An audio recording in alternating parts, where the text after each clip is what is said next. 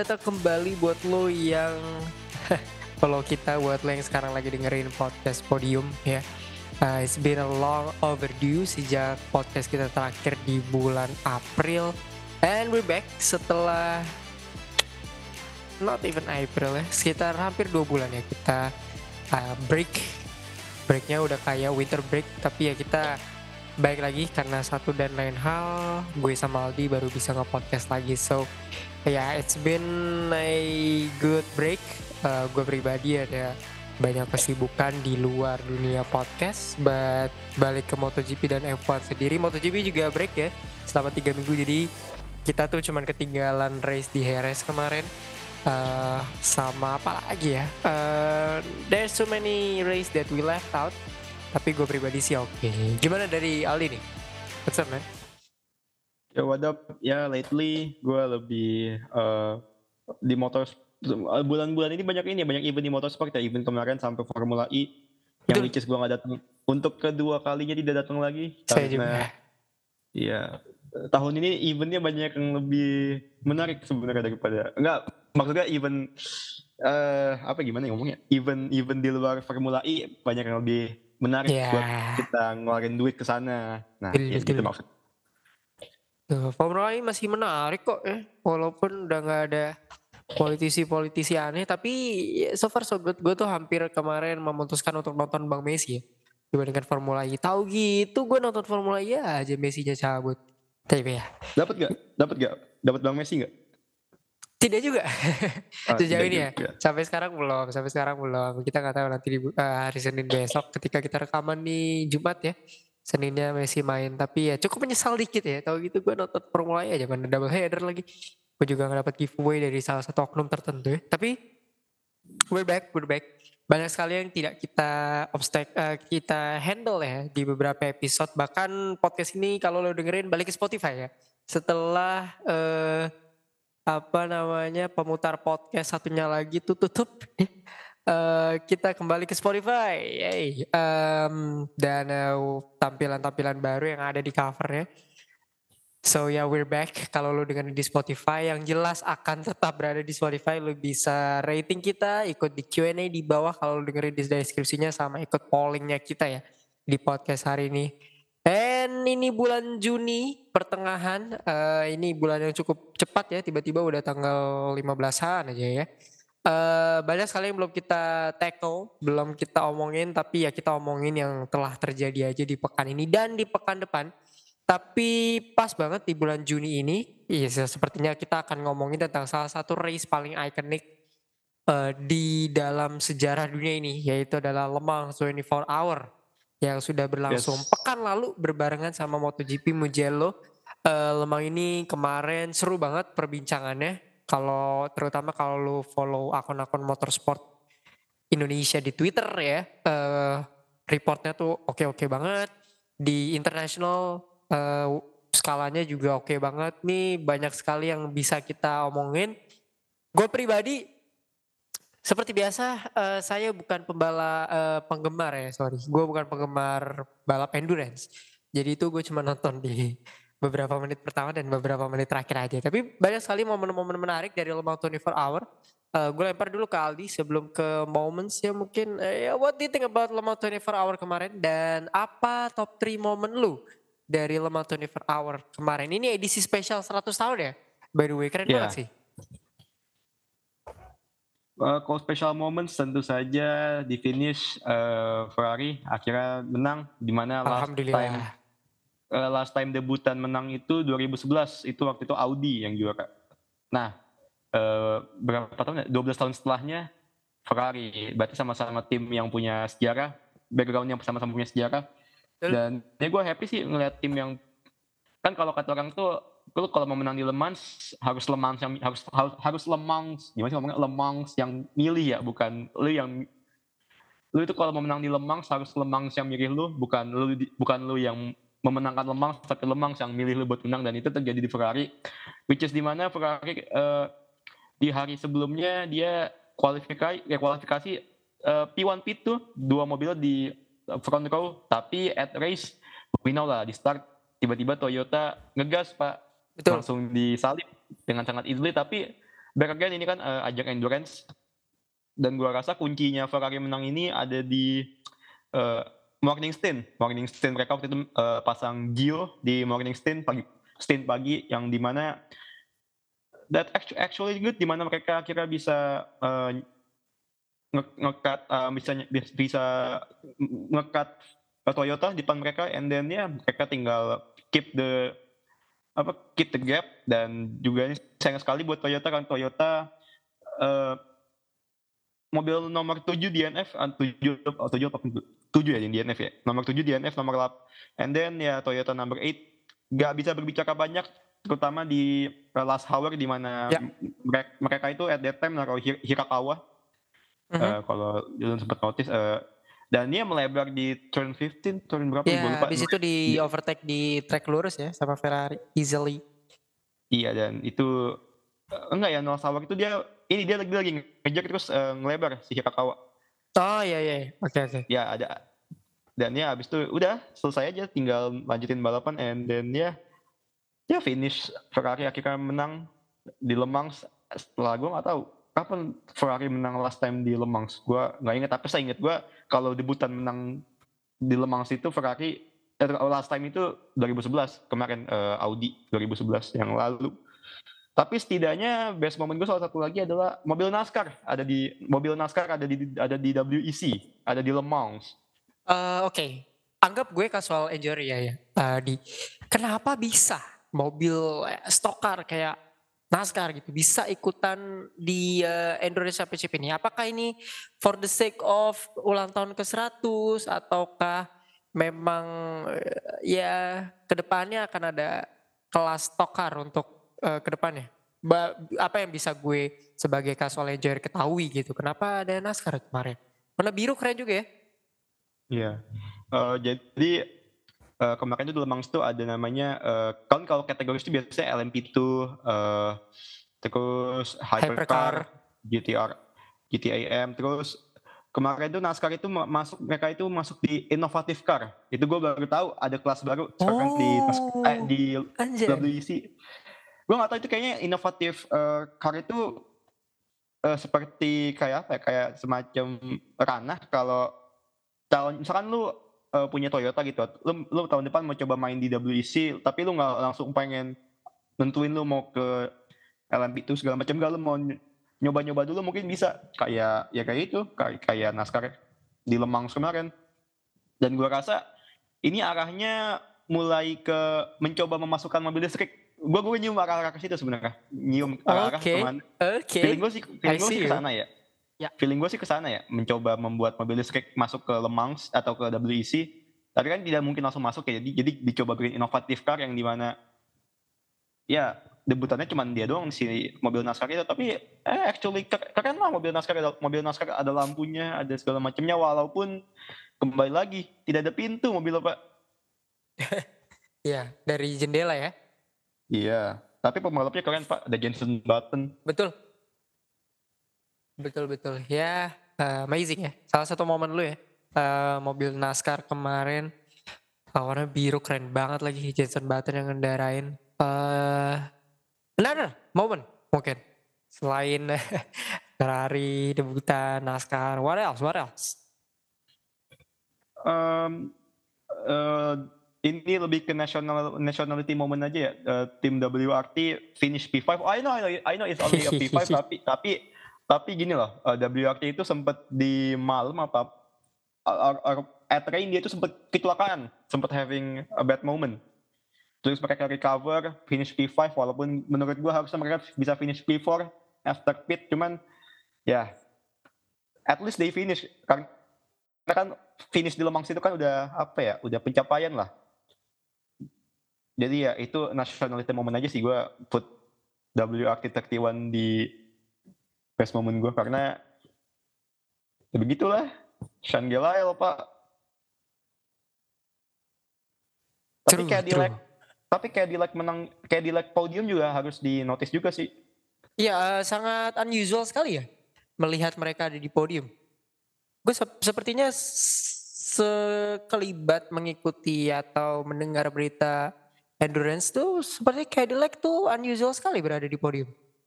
So kayaknya harus kita appreciate ya.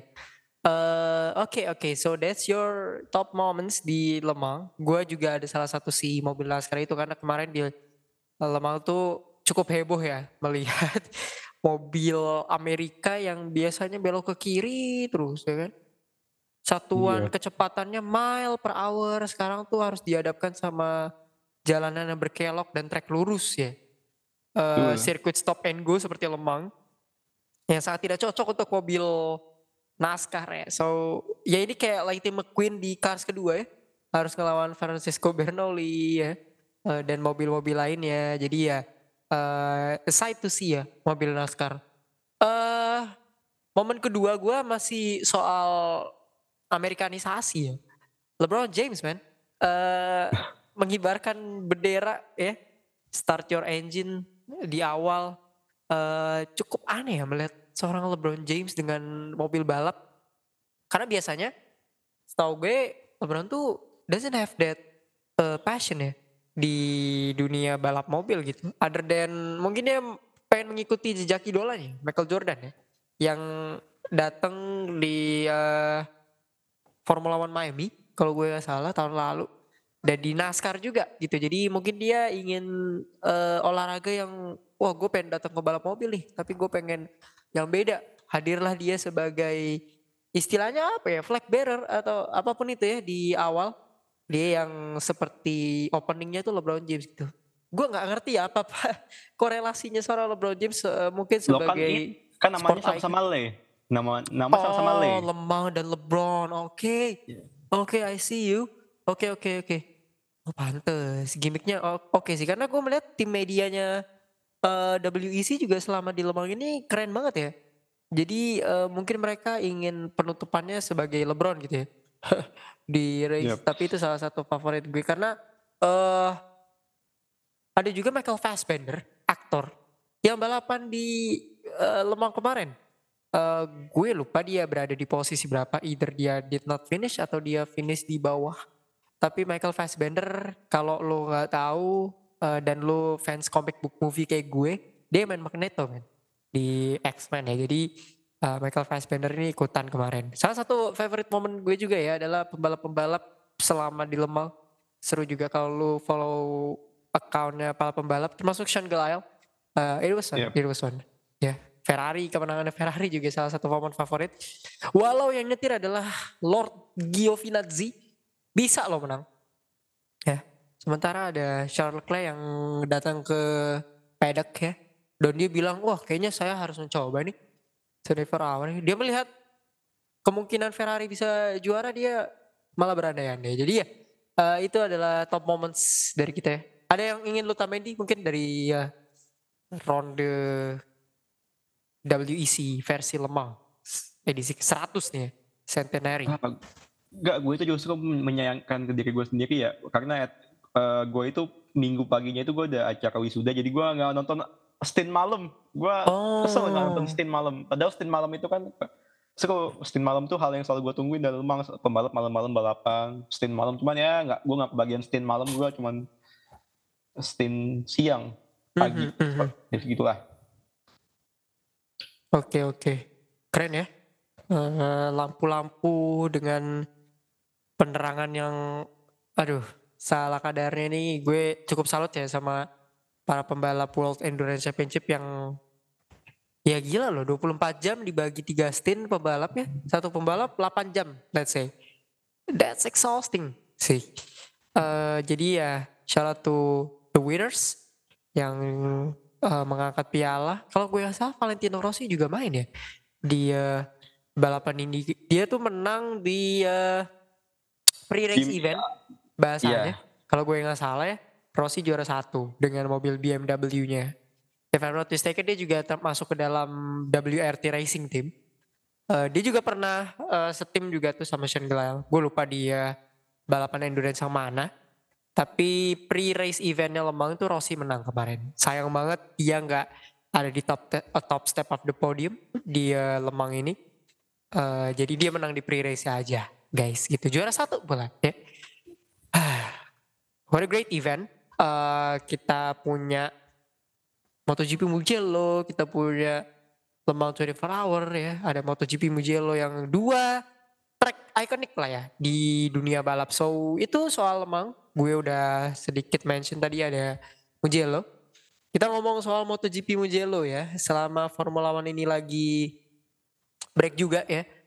Gantian, kemarin MotoGP break 3 minggu, sekarang Formula One break 2 minggu. Ini MotoGP break 3 minggu, kita langsung dikasih triple header. Uh, tiga balapan beruntun di tiga pekan beruntun, ada Mugello, ada Ring, dan ada Asen kalau gue tidak salah yang akan menghiasi kita. Let's talk about Mugello. Uh, race yang tidak seperti Mugello pada umumnya. Sprint doing well, tapi di race hari minggunya tidak seseru Mugello pada biasanya yang harus kita expect. Tapi Peko Baknaya berhasil lagi-lagi back to back win in Mugello. Berhasil mengumandangkan Fratelli di Italia. Pembalap Italia pertama yang mampu menang back to back races di Mugello sejak gurunya Valentino Rossi di tahun 2007 dan 2008.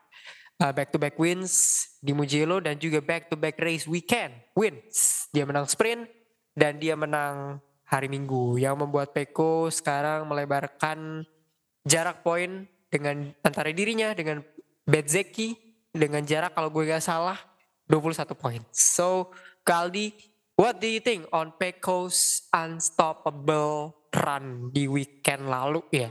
Karena gue rasa ya udah tepat lah ya Mugello uh, high speed track Peko Ducati. Ducati itu di sprint uh, kunci 1 2 3 4 5. Di race tuh kunci 1 2 3 4 kalau gue nggak salah ya guys. So uh, it's a Ducati land di Mugello kemarin. Uh, home race untuk Peko, home race untuk Ducati, kemenangan yang sempurna untuk Ducati tim dan seluruh pabrikan Ducati karena Pramak Ducati juga uh, kunci 2 dan 3. So what do you think on Peko's race kemarin? Sangat-sangat dominan sih menurut gue. Ya musim ini dia masih sangat dominan ya. Dia sekarang tuh rekor sprint race-nya itu dia dari 6 balapan sprint race dia tiga kali menang. Uh. Oke. Okay. Ya, ya gue narik satu. Ya walaupun poinnya sprint race itu tidak sefull hari Minggu ya. yes. ya, cuman uh, kalau kita ngomong di klasmen sekarang lumayan Pak uh, hasil poinnya dia bisa bikin dia agak sedikit jauh dari Bezeki 21 poin. Hmm. Tapi yang jadi apa ya gue itu selalu melihat Peko itu pembalap yang udah sempurna lah kasarnya. Beda beda sama rivalnya Fabio uh, Enea. Dia itu pembalap yang after Sasha Ring 2022 ya. Dia udah jauh lebih keren pak. Dia jauh lebih sabar jauh lebih patient nggak nggak gusak gusuk ya maybe maybe little bit ada lah gusak gusuk cuman nggak nggak apa ya nggak nggak sampai yang riskan banget enggak cuman dia itu lebih yang lebih lebih kompol lebih lebih lebih siapa gue gue kalau nyebut legend siapa ya? Mirip mirip sama dia? Rossi? Mm. enggak. Maybe uh, Casey Ducati mungkin? Oh Casey Stoner. Oke okay, oke. Okay. cara pembawaan dia dengan Ducatinya ya? iya. Uh, agresif tapi ngerti gak sih? Agresif yang smooth. uh, lebih lebih dewasa lah. Ya lebih smooth segala macam jadi gue rasa kalau misalnya musim ini Peko tiba-tiba dia juara beda 100 poin, beda 150 poin, kita tidak usah kaget lah. Lagi pula siapa sih yang menyentuh Ducati musim ini? Selain Ducati itu sendiri? Iya, at the end of the day kan gue rasa 1, 2, 3, 4, 1, 2, 3, 4 di standings gue rasa akan jadi Ducati semua sih. Gue agak ngelihat uh. KTM, gak ngelihat Yamaha, gak ngelihat Oh, gak ngelihat KTM untuk uh, mendekat ya? Hmm, sulit pak, sulit Ducati Ducati motornya udah kebanyakan dan pembalap mereka bagus-bagus semua. Gue rasa sulit buat tim-tim lain menyentuh mereka sedikit aja musim ini. Alright, alright. Bahkan sedikit pun sulit menyentuh ya, karena yang bisa menyentuh Peko throughout the weekend ada satu pembalap yang sebagai gue sama Aldi musim lalu nih agak dalam tanda kutip stres sama pembalap ini karena he made so many mistake last season banyak banget jatuh di hari Minggu, uh, banyak banget buang-buang poin. Tapi gue melihat dia musim ini adalah seorang pribadi yang sangat-sangat berbeda ya. Jorge Martin, uh, top 3 di standings, cuman ketinggalan 26 poin atau 28 poin sama Peko ketika kita rekaman. Uh, dia posisi 2 di eh sorry posisi tiga di sprint, posisi yeah. dua di hari Minggu. Uh, dan satu-satunya pembalap yang bisa maintaining under two second gap antara dirinya dengan Peko. Uh, what do you see on Jorge Martin the, this season? Dia sempat menang satu kali sprint, uh, if I'm not mistaken dia Heres atau Almang kemarin. Uh, baru-baru ini, cuman gue gue lupa banget. Tapi Jorge Martin di seri Eropa ya, terutama berhasil menunjukkan sesuatu yang sangat berbeda di dibandingkan musim lalu. Uh, out of any contenders, menurut lo apakah Jorge Martin yang paling ya secara kualitas, secara raw speed kita lihat bisa mendekat ke Pego karena kita lihat kemarin gue pribadi melihat dia di hari Minggu ya terutama. Kalau hari Sabtu kan it's everybody's game. I I think tapi di hari Minggu gue jarang banget lihat Martin tuh bisa dead calm and compose gitu. Mengejar Peko tuh di bawah dua detik satu setengah satu tujuh ya kan? Bahkan ya di awal-awal race cuman dia yang punya lap time yang nggak jauh beda sama Peko gitu. Dibandingkan pembalap lain kan agak jauh tuh uh, ngejarnya Jorge Martin kelihatannya very calm this year um, Jorge Martin itu sempat uh, Jorge Martin itu selain dia performanya yang uh, membaik sekarang dia over kontraknya jadi banyak banget pak Gak cuma uh, dari Ducati side tapi jelas. jelas. Even toh yang tahun lalu uh, isu-isu tahun lalu aja masih masih apa masih ini apa masih apa sih masih sering dipakai buat sekarang kayak isu dia mau ke Yamaha. Jadi gua rasa uh, berbicara soal performance ya, gue kan sempat mention juga tahun lalu kalau gue lebih senang dia naik ke Ducati Lenovo ketimbang Enea tahun lalu kan gue ngomong gitu ya. Ya, gua tim, sayang shit saya ya, untuk Enea sih sebenarnya ya. Tapi gini loh, uh, Jorge Martin walaupun performanya musim ini membaik ya, cuman dia baru dua kali podium dan uh, eh, FYI aja dia itu kalah jumlah podiumnya sama teammates dia di hari Minggu. Johan Zarco, ah, Johan Zarco. Ya, setuju gue. Johan Zarco, Zarco musimnya udah tiga kali podium dan walaupun dia di standing mas, uh, di peringkat 5 88 poin karena dia having some uh, having some shit race sebelumnya. Iya di, di sprint Zarko ini jelek banget. Itu tuh ada kalkulasi poin khusus untuk hari Minggu ya. Zarko tuh ada di top 3 man. Gila, that, that, that's crazy he is di hari Minggu sih untuk Zarko ya. Tapi memang kalau dia sprint race dia tapi gini loh, nggak musim ini sprint race-nya uh, uh, second team apa second team Pramak itu sering banget uh, Zarko and Martin bersampingan, sering finish 34, 45. Ya. Gue gak tahu ya, entah entah mengapa gue liat, gue liat ini Zarko kalau udah di belakang Jorge Martin, mengalah. Entah, entah ini mungkin feeling gue aja, or maybe pengamat yang lain bisa setuju sama gue. Coba dilihat, Zarko kalau sama Martin, dia kalau udah di belakang uh, Martin, dia ya udah. I'm not, hmm. I'm not gonna fighting with my teammates gitu. Hmm. Just let him Alright, playing the mentor role, role kali ya. Zarko ini yeah. karena gue melihat Spamak sur surprisingly enggak juga, cuman ketika kita rekaman mereka ada di posisi satu di standing team dan salah satu duet yang paling kompak ya mereka berdua sih. Gue liat kayak tadi lu bilang selalu finishnya nggak jauh-jauh lah. Kadang tiga empat, iya. kemarin dua tiga gitu. Jadi ini duet yang sejauh ini menurut gue cukup kompak sih secara result juga khususnya di hari Minggu mereka tidak mengecewakan sama sekali gitu. Jadi uh, that's the thing karena kemarin mereka juga pakai livery special ya. That's yeah. cold sih. Heaven and Hell tuh keren banget sih. Ramak gila. Yang Hell, yang Hell itu si si Martin ya. Eh apa Zarko lupa. Ah, I guess both is is Hell sih karena sejujurnya mereka berdua tidak ada yang heaven heaven amat kan sebagai pembalap Zarko sih orang baik ya. Tapi gue melihat sebenarnya mereka dua ini ya keren banget sih uh, livery kemarin ya Pramak. Setiap di Mugello pasti mereka ngeluarin uh, livery special lah. Kalau nggak salah beberapa tahun lalu ketika era ada Jack Miller tuh ada livery Lamborghini ya warna kuning. Uh, that's cool too.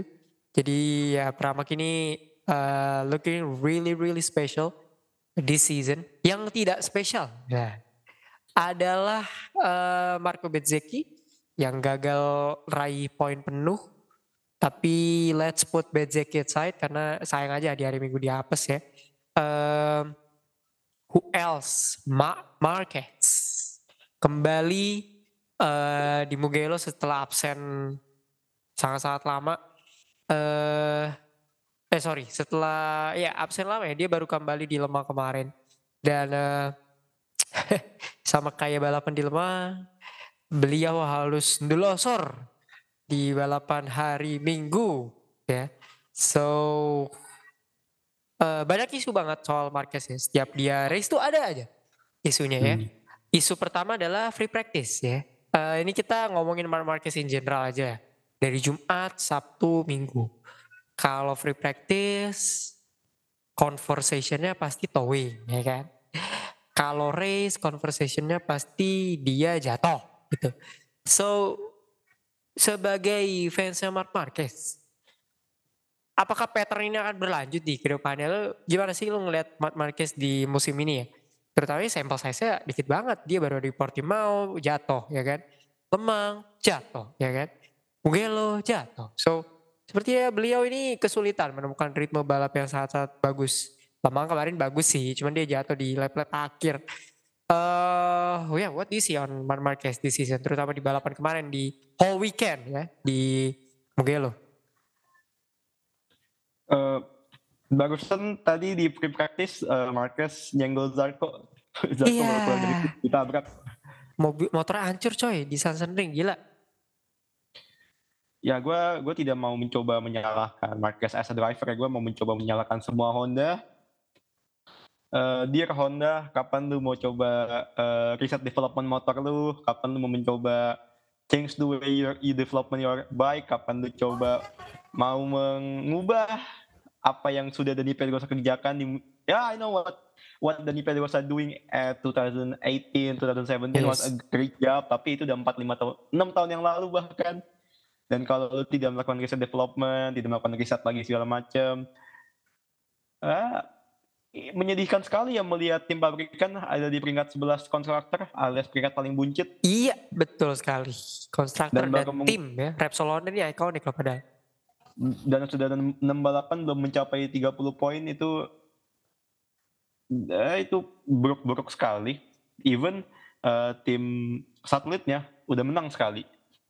Di saat tim satelit lo ya di saat tim satelit lo dengan mobil uh, dengan mobil dengan motor yang sama seperti lo sama-sama bapuk tim satelit bisa menang duluan harusnya Repsol Honda as a unit apa ya hina, merasa terhina harusnya harusnya cuma juga back again uh, Marcus yang bermasalah di hari Minggu kan cuma bukan Mark doang. Alex pun juga sama. Tapi kalau kita ngomongin Mark, well, apa ya? Gue gue ngeliat Mark ini sudah di fase dia di press sama motornya. Di press dalam artian udah ah I'm done with this bike. Mau dia jalan mau dia enggak, gue udah bodo amat lah.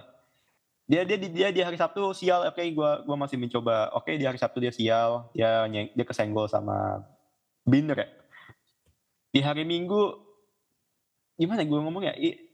Dia nggak selalu sejatuh. Memang semua pembalap pasti bisa melebar. Tapi the way his fall the way the, the way the crash itu nggak itu nggak Marcus banget pak. Ya kita kita berapa kita kita kan udah sering nonton Marcus ya berapa kali sih dia kena dirty side of track. Terus dia mencoba apa baik-baik uh, aja sih biasanya bahkan nge-save motornya ya. Iya tapi ini cuman ini cuman dia cuma melebar dikit kena dirty side of track langsung jatuh kan sudah gue nggak ngerti ya mungkin ada ada dia sudah ada di fase di mana the brakes or the suspension doesn't work for for him again.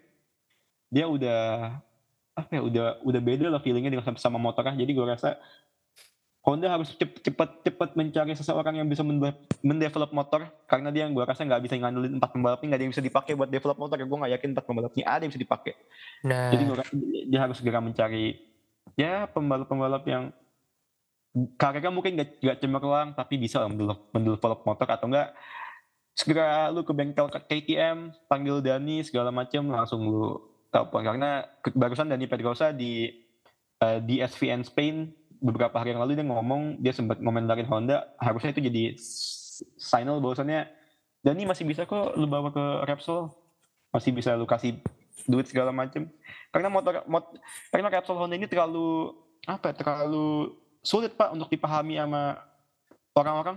Secara unit ya, uh, cukup disayangkan. Honda Corporation juga kayaknya get lost, really lost dengan performa pembalapnya. Kemarin di Mugello, Marquez jatuh, Alex Rins cedera, Johan Mir cedera, dan uh, ya what you can say on Taka ya. Jadi emang agak sulit untuk Honda merebut poin penuh gitu. Last di konstruktor, last in team untuk Repsol Honda seharusnya bukan jadi tempat yang ideal buat mereka, especially mereka punya Mark Marquez di musim ini. Uh, kita lihat nanti di San Ring ya, uh, seharusnya itu akan jadi playing field untuk Mark Marquez. Tapi ya patut diingat, dua kali crash Mark Marquez itu berada di tikungan belok kiri gitu. Jadi hmm. nggak hmm. nggak bisa dibilang dia akan selamat juga di Ring ya. Uh, so I think julukan King of the Rain akan ya play it stick tapi kemarin Mark Marquez jadi topik banget termasuk dia towing ya hari-hari ya gitu mah setiap pekan juga kayak gitu jadi gue rasa kita udah harus ada di fase uh, menerima aja lah kelakuannya Mark gue yakin banyak orang yang membela ada orang juga yang agak skeptical kayak gue tapi ya again selama rule-nya kagak ada sih jadi kayak gak usah protes aja. Cuman for a six time Premier League eh Premier League. For a six time Premier Class for champion mengandalkan towing sih menurut gue agak kurang ya. Apalagi ke pembalap yang itu itu doang.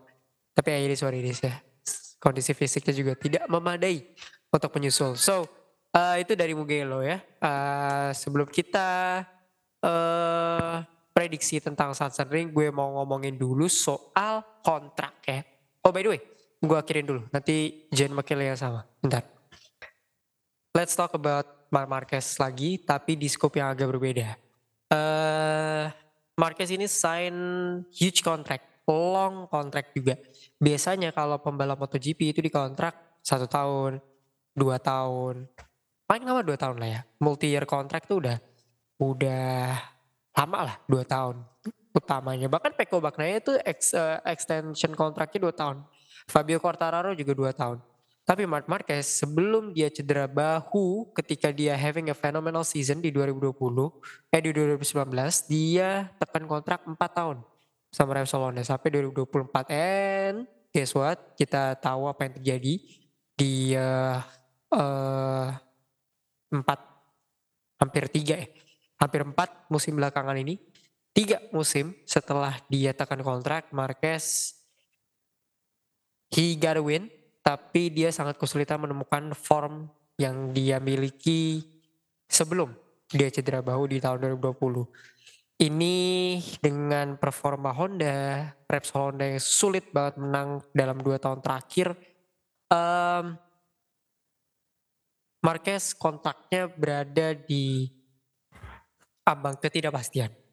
Bukan berarti Repsol Honda tidak mau berpanjang, gue rasa mereka mau, tapi will Marquez di sustain dengan kondisi yang acak adul kayak sekarang that's the question karena beliau ini jangan lupa adalah six time Premier Class World Champion, 8 kali juara dunia Grand Prix dengan beberapa rekor yang telah dia pecahkan but di saat bersamaan dia sudah umur 30. Uh, kalau lu tanya empat tahun lalu, everyone chase Marquez uh, sign gitu ya. Sekarang sangat ragu. Bugatti yang dulunya ngebet banget ngejar Mark Marquez, sekarang bahkan udah nggak punya tempat buat Mark dan kalau gue nggak salah siapa yang ngomong David Tardot sih ya kalau dia bilang uh, Marquez nggak mungkin lah kita taruh di tim satelit dan Marquez yang mungkin nggak mungkin mau KTM in the other hand sudah juga punya roster bahasanya kalau di olahraga Amerika squad yang strong lah dengan Binder, Miller, uh, Augusto Fernandez dan the next Marquez yaitu adalah Pedro Acosta yang uh, siap gak siap akan naik ke kelas MotoGP. So menurut lu di sebagai fans Marquez uh, cepat atau lambat Marquez akan menentukan masa depannya di tahun 2024. 2024 setahu gue itu kontrak terakhir. So possibly will be Marquez last and final season dengan Repsol Honda. So where do you think he go dengan berita seperti ini karena uh, seorang seperti Mark Marquez itu sama kayak Jorge Lorenzo dan Rossi kan levelnya. Kalau udah mau pindah tim atau deket-deket kontraknya akhir, itu biasanya diberitakan atau dirumorkan ke tim lain tuh bahkan satu musim sebelum dia seharusnya pindah gitu. So dengan rumor yang beredaran, menurut lo uh, what are your thoughts about Marquez contract dengan Repsol yang berakhir tahun 2024 besok dengan situasi yang tadi kita kita bicarain ya di Honda Corporation ini? Uh, Marcus tahun depan dia 31 tahun dan Betul? 31 itu harusnya bukan usia yang terlalu tua buat pembalap. Iya bener ya. Banyak-banyak kok pembalap yang after being 30 masih bisa juara. Rossi contohnya ya kan? Betul. Cuman things yang terjadi di Marcus uh, apakah dia performing bad? Performing bad sebenarnya enggak. Dia masih battle sama top 5, top 6 yes. tapi begitu dia tidak bisa finish. Tuh. Kalau kagak jatuh, motornya kagak bisa perform. Betul. Tapi melihat uh, situasi sekarang ya, um,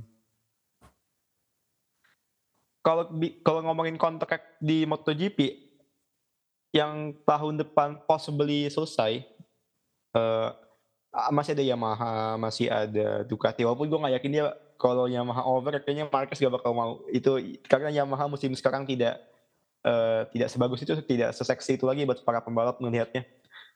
So, what is possibly for Marquez? Kalau menurut gue ya, dia akan mencoba uh, hiatus feeling gue dia bakal hiatus after 2024 kalau nggak ada offer yang bagus. Oke. Okay. Nggak mau nyoba Moto I aja sekalian. Hiatus Aduh. menurut lo? Feeling gue dia bakal hiatus pak. Kalau misalkan dia 2024 gak perform lagi, dia feeling gue dia, bak dia bakal hiatus at 31. Maybe dia bakal comeback at 32, 33 kayak Dovi. Tapi Dovi lebih dari Dovi, Dovi lebih tua sih sebenarnya. Cuman feeling gue Marquez bakal hiatus kalau dia nggak nemuin performance dia kembali 2024 karena uh, apa the topics about Marquez belum 100% healthy, Marquez belum 100% apa segala macam. Itu nggak bisa jadi apa jadi jadi apa ya? Jadi pembelaan terus menerus, Pak. Mm -hmm. So, ya, yeah, feeling gue kalau dia nggak dapat offer yang bagus dia bakal hiatus. Eh, kecuali kecuali ada tim baru who knows kan maybe ada yeah, maybe probably. kecuali tim baru pabrikan yang mau nge-offer dia kontrak yang cukup dan segala macam kan who knows kan maybe tapi menurut gue kalau tim baru juga hit or miss untuk Marquez sendiri itu tim baru atau pabrikan baru kalau tim baru kan berarti dia harus berada di naungan oh, pabrikan, pabrikan baru, baru pabrikan, pabrikan baru, baru ya? Ya kan okay. maybe maybe Kawasaki balik maybe who knows kan tapi atau BMW gitu ya? dia nggak bakal ke tim satelit pak. Ya itu yang pasti Marquez gak bakal ke tim satelit kecuali tim satelitnya sekelas Pramac or uh, VR46 tapi aneh sih nggak nggak mungkin dia ke VR46 dia nggak mungkin. Itu tuh aneh hey, pak why not man kalau gue kalau gue Ros kalau gue Rossi why not man tapi ya oh, itu itu aneh that's weird that's very weird benar-benar tapi dia dia nggak bakal ke tim satelit sih feeling gue kalau dia nggak dapet tim pabrikan ya, seperti KTM, Aprilia, or Ducati, ya udah dia bakal hiatus. Oke. Okay. Atau bahkan menurut gue the worst thing possible sih. He gotta end up. Dia bakal pensiun menurut gue. Karena iya. kenapa ya merusak karir MotoGP lo ya dengan pindah ke tim satelit. Gue rasa he will not do the things that Valentino Rossi do sih. Atau ya he will did the Jorge Lorenzo way, the Casey Stoner way, the Pedrosa way yang ya udah selama lu masih di top perform dan tidak ada jaminan lo akan perform di musim depan, retired aja. Menurut gue sih itu sih. Karena gue juga setuju sama lu kalau dia nggak dapet tim yang pasti ya apa guna sih menurut gue. I think 6 musim, eh 6 musim, 6, 6 Premier World Champion Class udah cukup lah buat jadi yeah, he, already win everything lah. Of course, of course. Cuman kan gua, gua, gua mal- Marquez ini orangnya nggak puas gitu. Nggak, gue justru malah mencium apa ya? Gue mencium aroma-aroma dia itu sebenarnya udah had enough sebenarnya sama dunia balap. Hmm, dia okay. ingin feeling gue itu dia pengen jadi a person gitu, pengen jadi ayah mungkin, Aja. pengen jadi suami. iya. Seperti yang sudah sudah ya. Gua, beritanya. Dia dia gimana ya? Uh, kalau di media dia udah nggak sebacot dulu. Itu itu hal yang paling gue notice dari Marcus sekarang dia dia di media udah nggak sebacot dulu.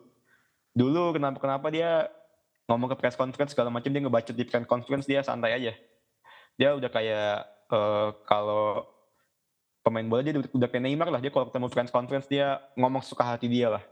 Segala macam bla bla bla. Kalau menurut dia si A apa balapnya ngaco dia bakal dia di press conference. Tapi sekarang dia udah nggak dia di press conference malah lebih kayak ya saya setuju segala macam saya support ini ini segala macam.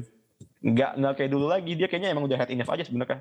Cuman ya kembali, kembali lagi dia masih ada kontrak sampai 2024 dan dia I think he still chasing for over di Ducati. Karena saat ini tim yang paling uh, mendukung paling supportive buat mendukung pembalap buat winning ya cuma Ducati. Yap, yap. I see, I see. Tapi gue merasa, I don't know ya. Pit buyer tuh harus explore soal Mark Marquez ya, KTM. Uh, eh, dengan performanya Jack Miller yang naik turun ya. Uh, setahu gue juga kontraknya habis tahun 2024 ya. Uh, gue rasa kalau KTM nggak mau buru-buru naikin Pedro Acosta ke tim pabrikan, why not to get Mark Marquez in short contract sih? Let's say one year, or maybe year sebelum Acosta benar-benar ready berada di tim pabrikan. Karena gue yakin banget Acosta tuh pasti bakal ditempatin di gas-gas dulu. I'm, I'm 100% sure about that. Jadi uh, sponsor juga oke, okay, uh, ya kan. Mark Marquez juga punya hubungan yang oke okay dengan KTM di masa lalu di tahun 2010 bersama Moto3 ya. So I think why not to explore uh, Marquez kontrak gitu. Gue tahu emang bayaran beliau ini nomor satu di grid saat ini ya bahkan ketika performanya udah nggak ada di peak performance. Tapi why not aja sih This is Mark Marquez all over again. Pergi gue kenapa yang bisa KTM gak explore aja. Yang bisa nyelamatin Marquez itu cuma satu kontrak dia sama Red Bull. Iya, yeah, that's why. Itu kontrak dia sama Red Bull itu gak cuma hanya bisa bikin dia dapat uh, income tentunya, tapi dia dengan kontrak dia sama Red Bull, uh, dia dia itu semakin terlihat seksi. Mengapa gue ngomong itu? Karena kontrak sama Red Bull itu udah bukan kontrak kontrak yang kecil pak. Ketika lu nge-hire yeah. Marquez bersama Red Bullnya, income-nya gede. Gak exactly. cuma dari Marquez tapi dari Red Bull juga. Exactly. Kita tahu kan, Red Bull ini adalah uh, sponsor utamanya siapa gitu. Jadi ya why not aja sih. Why not aja menurut gue. Uh, dan justru menurut gue pressure-nya sekarang ada di Repsol Honda gitu it's either make a better bike atau lo kayak Mark Marquez gitu. Karena Repsol ini, gue gak yakin mereka udah siap menjadikan Juan Mir sebagai the new icon. Atau at least for now belum ada rider top yang mau untuk balik ke mereka gitu ya. Uh, gue rasa mereka juga harus berkaca kepada yang udah-udah gitu ya. So I think pressure sekarang ada di Repsol. Mereka bisa kehilangan Repsol satu sebagai sponsor utamanya karena kita tahu kan beberapa musim terakhir tuh ada perbincangan Repsol tuh udah nggak mau nggak sponsorin tim utamanya Honda ini gitu. Setelah bertahun-tahun dan kita juga tahu Repsol Honda juga disukung sama Red Bull sebagai sponsor uh, secondary-nya gitu. Dan beberapa sponsor Spanyol yang dibawa sama Marc Marquez Estrella Galicia kalau gue nggak salah. Jadi uh, yeah. the pressure is on Repsol Honda sih jelas menurut gue. Dan Honda Corporation secara keseluruhan. Gue rasa Marquez gak gak, ini sih. Nggak nggak perlu. Kalau memang dia masih ambisius ya mungkin the pressure lies on him too. Tapi gue rasa Marquez doesn't need to be pressure at all. Uh, gue rasa yang di pressure adalah Honda. Uh, speaking of pressure satu pembalap yang jelas banget situasinya sebenarnya udah pressure tapi dia merasa kayak udah santai-santai aja Toh juga Yamaha gak mau gue. Emang yakin gue sama Yamaha tahun depan kayak gitu. Frankie Morbidelli. Uh, walau musim ini tidak berjarak begitu jauh dengan Fabio Quartararo. Uh, kemarin di Mugello dia bisa uh, di ranah-ranah top 10 lah ya. Bisa battle sama Marque, eh sama Fabio. Bahkan kalau gue salah dia finish di depan Fabio if I'm not mistaken. Tapi yeah. Morbidelli's contract is up on the air uh, is up in the air. Bener-bener kita nggak bakal tahu apa yang akan terjadi kepada juara dunia Moto2 tahun 2019 ini.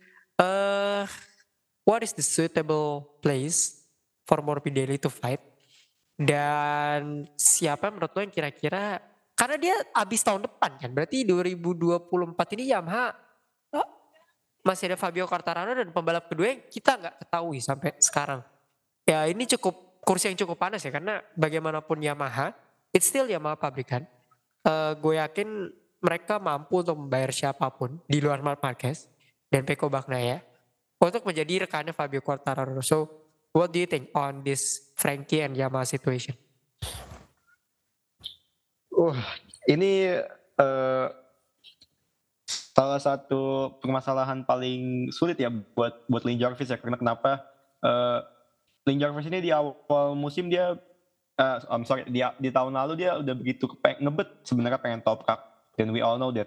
Yes. Tapi ketika tes di Januari kemarin di Harris ternyata tesnya tidak begitu memuaskan sehingga uh, bulan April atau bulan Mei itu Toprak akhirnya memutuskan buat pindah dari Yamaha di World Superbike pindah ke uh, saingannya. Yup. Sehingga Lin Jarvis sekarang tidak punya pilihan lain alias ya pembalap gue itu doang. Kalau gue ngambil dari World Superbike siapa yang gue punya? Remy Gardner dari Yamaha tim Yazid FR1 di World Superbike kan nggak mungkin juga gue ngambil Remy Gardner. Bukan nggak mungkin sih lebih ke uh, we all know Remy Gardner di MotoGP uh, not bad tapi is is he good enough for Yamaha gue rasa belum belum belum belum terbukti lah jadi ini udah kayak kondisi mau nggak mau lo harus sama dia ngerti gak? kondisi mau ya udah terima nggak terima ya udah lu ambil aja dia uh, Franco karena kalau ngelihat timnya Yamaha di World Superbike uh, Baldassari uh, terus uh, si tadi gue bilang si Remy Gardner Mm-hmm. Dominic ada Ag- Locatelli juga ya?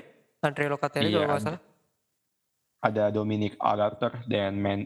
Agarter nggak mungkin sih udah 35 anjir dia tua banget.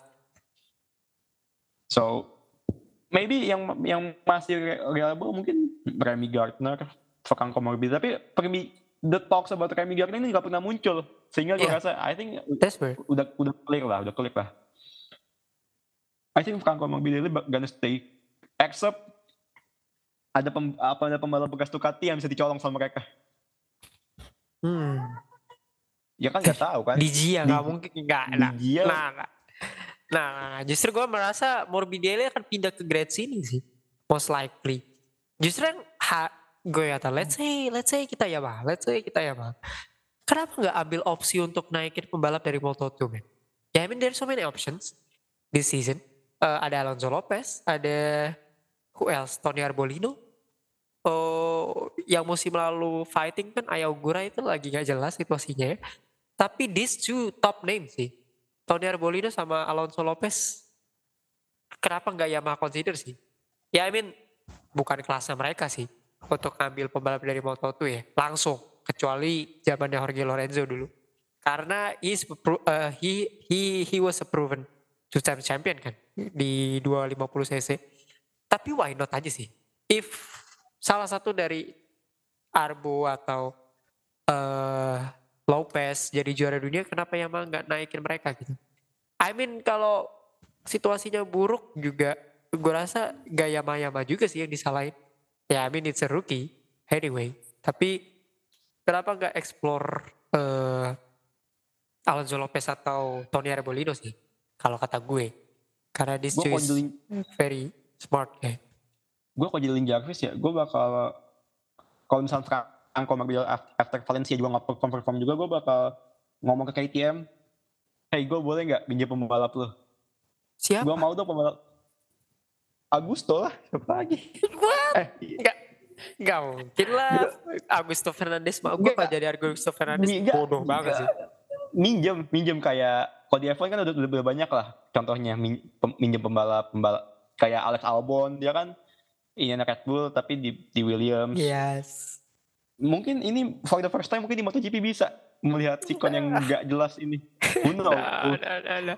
Gue gue gue gue kalau jadi Alan Jarvis gue bakal menurunkan ego gue bakal oke okay, gue mau minjem pembalap lu dong boleh nggak? Ntar gue kasih pembalap lagi musim depan tapi musim ini gue gue pakai dulu deh pembalap lu. Aduh gas gas habis tuh sama netizen sih kalau kalau melakukan hal itu. Ya enggak gue gue gue bakal mencoba untuk apa ya terlihat memalukan tapi at least gue save my team dulu gue mencoba menyelamatkan uh, Fabio supaya dia punya pesaing. Oke, uh, oke, okay, okay. tapi menyelamatkan Fabio adalah mendatangkan sahabat karibnya, Tony Arbolino menurut gue. Jadi uh, Arbolino ah, tuh sorry, sorry. it's it's a good it's a good ini sih, it's a good bargain sih. Untuk untuk Yamaha nah. bisa keep Fabio di di timnya mereka ya. Terutama kita nggak tahu nih uh, apakah Yamaha musim depan still running with single uh, team atau bakal ada satelit baru. Tapi if you want Fabio Quartararo to stay, bikin environment yang dia suka gitu. Salah satunya mendatangkan sahabatnya yaitu Tony Arbolino, man. I mean it's it's oh, clear, man. it's clear, no, no. it's a clear sight to see untuk kalau lo mau mendatangkan Fabio, datangin Tony Arbolino. Menurut gue sesimpel itu, tapi enggak juga sih. Arbolino dia pas di moto itu dia asupin sama Ogura, sama Chanet, sama Augusto, gak ada. Ya tapi kan sekarang he, he got multiple wins, man. Why not? Menurut gue. Dia juga bisa menang di Austin kalau gue gak salah kemarin. So I think iya dia juga udah lama di Moto2 so it's it's about time dia datang. Gak cuman dia datang karena sahabatnya Fabio sih, he got, he got quality too, tapi ya dia bisa jadi plus point lah untuk Yamaha datengin. Plus pointnya karena Yamaha udah pasti bisa secure tanda tangannya Fabio Quartararo lebih panjang lagi kalau lu datengin sahabatnya gitu di Grand Prix ini. Regardless uh, outcome yang akan diberikan sama Arbo ya, tapi Tari Arbolino is a good fit sih untuk uh, Yamaha. Arbolino tuh yeah. Italia kalau gua nggak salah ya, Tony Arbolino. Ya yeah. yeah, why not? I mean, Frankie is also Italian tapi ngelihat apa yang dia raih sekarang sih ya itu aja sih. Gue gue merasa Tony Arbolino is a, is a plus point kalau Yamaha mau pertahanin uh, Fabio Quartararo. Ya mereka udah jaga-jaga banget nih asetnya Yamaha. Kalau keluar udah mereka mau nembak siapa lagi kan. But uh, yeah I guess it's uh, there is dari talks about Mugello dan kontrak yang setiap musimnya nih gue sama Aldi selalu bahas musim lalu juga ini jadi suatu hal yang sangat menarik untuk kita bahas ya. Tapi soal Augusto Fernandes itu menarik sih. Cuman menurut gue dengan dia perform dengan gas-gas ya, ya I guess KTM will not trade off sih antara dia dan Frankie ya. Ya it's crazy tapi kalau misalnya mereka mau bahasanya di sepak bola swap deal gitu ya, nggak masalah juga. Gitu. Cuman KTM big L aja sih kalau ngambil Frankie instead of Augusto. Augusto ini keren banget sih musim ini, men. Gila kemarin dia di Lemang posisi 4 uh, eh, dari semua kekeosan yang terjadi. Mugello dia tetap ambil poin 15. Setahu gue ya, koreksi kalau gue salah. Augusto Fernandez adalah salah satu pembalap yang selalu meraih poin di musim ini. So he's crazy so far. Next race, Sachsenring di Jerman, salah satu sirkuit yang juga ikonik uh, di MotoGP. Uh, biasanya urutannya itu Asen dulu baru Sachsenring. Sekarang dibalik. Sachsenring dulu baru Asen. Uh, salah satu sirkuit yang kita tahu jadi milik a certain someone yang udah menang dari tahun 2010 sampai ya pokoknya kalau pembalap ini ada di grid Sachsenring itu ada milik dia. Mark Marquez uh, 2010, 11, 12, 13, 14, 15, 16, 17 18, 19, 21. 11 kali. Win in a row. If I'm not mistaken. Selama dia ada di Sunset Break. Dua-dua, enggak, dua, dia dua, menang 2-1. Dua-dua kemarin Marquez cedera di Sunset Ring. Dia gak, dia gak ikut setahu gue. Jadi setiap Marquez ada di Sunset Ring, dia menang. So, apakah dia akan bisa melakukan hal sama nih? Ya kita gak usah ngeliat praktis dulu ya. Karena Marquez ketika kita rekaman ini harus melalui uh, kualifikasi kedua. So, what do you think? What do you see? What will you see dari race di Ring besok? Uh, gue gue mencoba untuk tidak optimis ya. Tapi oh, iya. omong omongan dari Pedrosa kemarin di interview dia di, di ESPN Spain, dia bilang uh, kita semua baru bisa menilai Marquez and his bike di session ring. Mm-hmm. Yang berarti dalam artian after session ring ini kita baru bisa menilai Marquez ini cocok gak sih sama Honda? Masih punya apa ya masih punya that uh, connection gak sih sama Honda? Makanya ini ini di balapan yang kalau lu fans Marquez ini ini bakal jadi balapan yang stressful sih kalau misalkan Marquez gak apa nggak bisa ngebawa hasil yang positif. Karena apa? Ya ini sirkuit kesukaan dia. Dan juga kalau emang dia nggak bisa compete juga di sirkuit kesukaan dia ya uh, lu sebagai fans Marquez bakal stressful banget pak. Weekend ini pasti. Dan I think kalau emang di stasiun stasiun ini dia nggak bisa compete gue rasa musimnya Honda udah over sih. Dia musim Honda gue rasa udah udah nggak bakal lagi dia jadi uh, apa fighting for any podium. Kalau dia stasiun ini nggak bisa at least menang at least podium lah P3 P3 gak usah menang deh podium dulu deh. Kalau dia emang gak bisa podium orang apa udah I think the season already over lah for Honda. Udah gak ada lagi yang lu kejar lah. Udah fokus kita musim depan. Setuju gue next race itu sulit karena Marquez uh, Marquez itu throughout his whole career ya dia selalu bagus di pertengahan pertama musim. Yang mana itu salah satu sirkuit kalau lu cek setiap data kemenangannya Marquez ya, each of every season, dia selalu sangat sangat bagus di uh, first half of the season. Majoritinya. Uh, bahkan di tahun 2014 dia menang 10 race beruntun. Dan setelah itu dia agak pambelit cuma menang tiga kali di paruh musim kedua. So sampai Sachsenring sama Asen besok yang mana sirkuitnya kebanyakan belokan ya. Khususnya Sachsenring yang anti clockwise sirkuit belok kiri kebanyakan meskipun nanti ya bakal ada Aragon ya salah satu sirkuit yang kesukaan Marquez juga cuman I had to agree with you kalau Sasering ini kelihatan Honda hilalnya agak sulit untuk dilihat plus Juan Mir juga masih cedera dan setahu gue juga let's, let's check Alex Rins juga masih off kalau gue salah so ya yeah, Honda basically needs only Mark Marquez karena nggak mungkin lo masih mengandalkan seorang Taki Nakagami ya Oke, okay, oke. Okay. So, prediction time. Satu, dua, tiga untuk Sachsenring. Uh, musim lalu Fabio Quartararo had the best race he had probably di karirnya di MotoGP. Dia menang 8 second. 6 sampai 8 second itu salah satu kemenangan yang cukup uh, blowout di MotoGP terutama setelah era pandemi ya.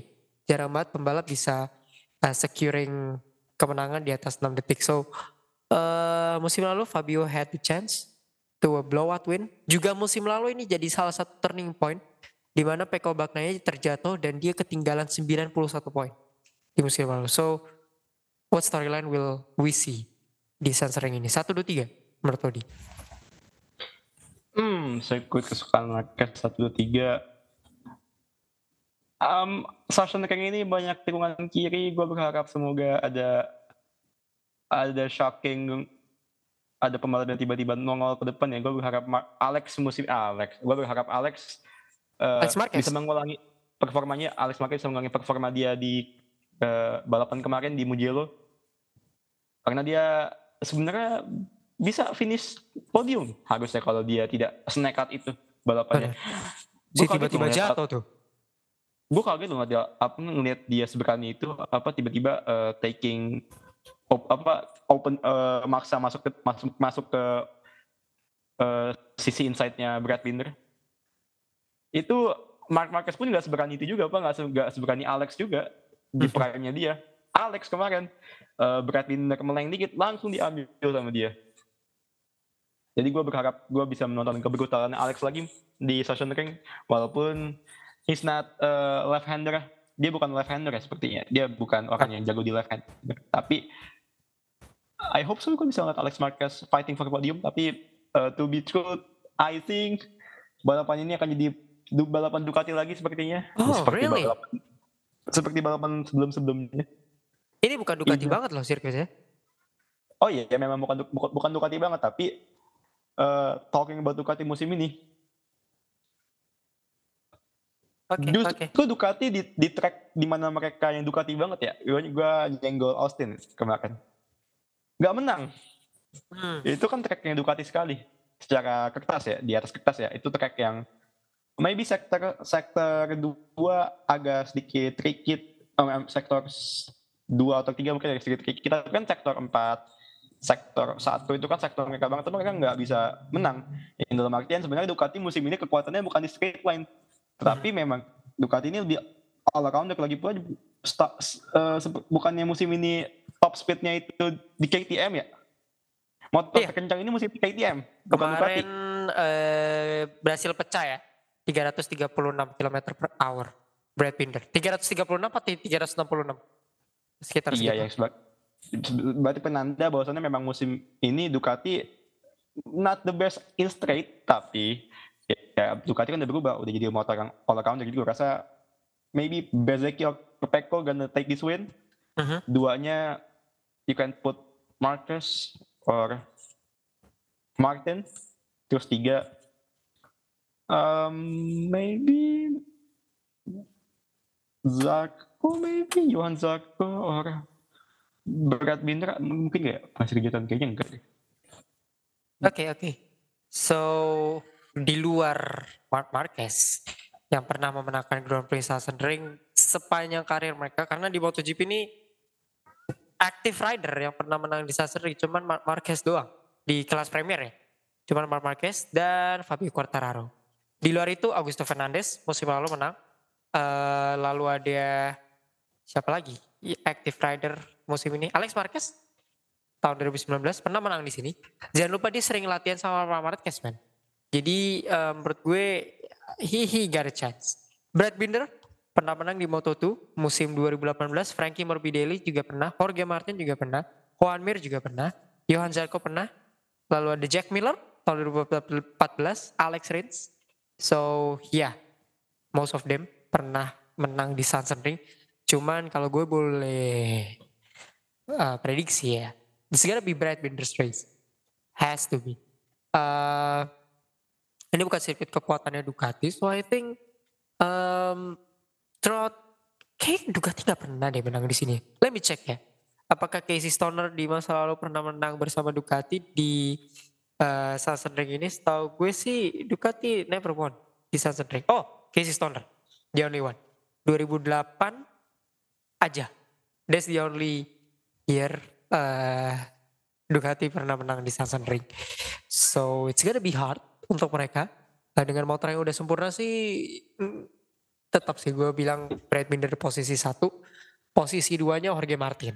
Uh, karena I don't know. I guess it's time for him untuk menjadi top Ducati untuk bisa podium. Nomor tiga Jack Miller. Oke. Ya, yeah, hmm, between Jack. Jack atau Joel Zarco. Pesan gue ya untuk Jack Miller, please banget jangan pakai jangan pakai compound soft dong, please, please, sumpah dah. Ini orang tuh tire tire uh, wear-nya tuh jelek banget nih. Tapi dia selalu menggunakan compound ban soft yang menjadi bumerang untuk dia karena I'm a big fan of Miller dan gue selalu melihat compound ban dia apa apa yang akan dipakai. Tapi every time dia pakai soft tuh blunder banget untuk dia ya bisa sih lu leading 10-11 lap pertama ya. Tapi habis itu kan race tidak sepanjang itu. Sprint oke okay lah. Tapi kalau balapan minggu janganlah. Tapi itu gue. Binder, Martin, dan uh, Miller. Satu, dua, tiga. Soalnya speaking speaking of Jack Miller, Jack Miller itu kan uh, cara beloknya juga aneh pak. Dia kan type of driver yang kalau mau belok uh, berharap apa sengaja banget supaya ada tekanan ke ban depannya. Jadi hmm. kasarnya motor itu lebih nempel. Tapi ya, dia bisa gitu, sweeping gitu ya. Iya, biar beda sama Kay, beda sama Stoner yang lebih ngandelin ban belakang. Jack Miller ini lebih yang ngepres, lebih neken ban depan supaya uh, lebih apa ya, lebih downforce lebih dapat lah ketika tikungan. Tapi ya begitu, kalau lu pakai soft ya abis ban lu. Tiga, eh, lima sepuluh lap abis. Betul, itu sering jadi isu di Mugello juga tuh kemarin dia Padahal Brad Binder aman-aman aja. That's why kenapa lu bilang Brad Binder orangnya ini menekankan kepada ban belakang ya. Sama seperti King of the Ring yaitu Mark Marquez. Ya I think uh, sirkuit ini cocok lah untuk Brad Binder. Karena dia menang juga di Moto2 tahun 2019. So has to be him man. Has to be him. Kita lihat ya. Karena uh, Brad udah menang di Sunday. Kalau gak salah ya. Di Argentina. Oh, kalau gak salah. Apa belum ya? Tapi uh, yeah, has to be his race di Santorini ini. So thank you yang udah dengerin sampai menit ini. Uh, kalau udah sampai menuju akhir dari episode pertama sejak uh, break lama dari podium. Lo bisa dengerin kita di Spotify aja. Kita tidak akan migrasi-migrasi. Hashtag kapok. Sampai berjumpa lagi. Jangan lupa untuk follow Twitter kita di at podium by plus 62 mention kita uh, karena kita cuma tersedia di situ aja. So gue Raffi Ranur dan Arsyad Novaldi. Sampai ketemu lagi pekan depan di Spotify, Apple, Google, dan podcast platform favorit kalian. Enjoy Ring Weekend. Ciao.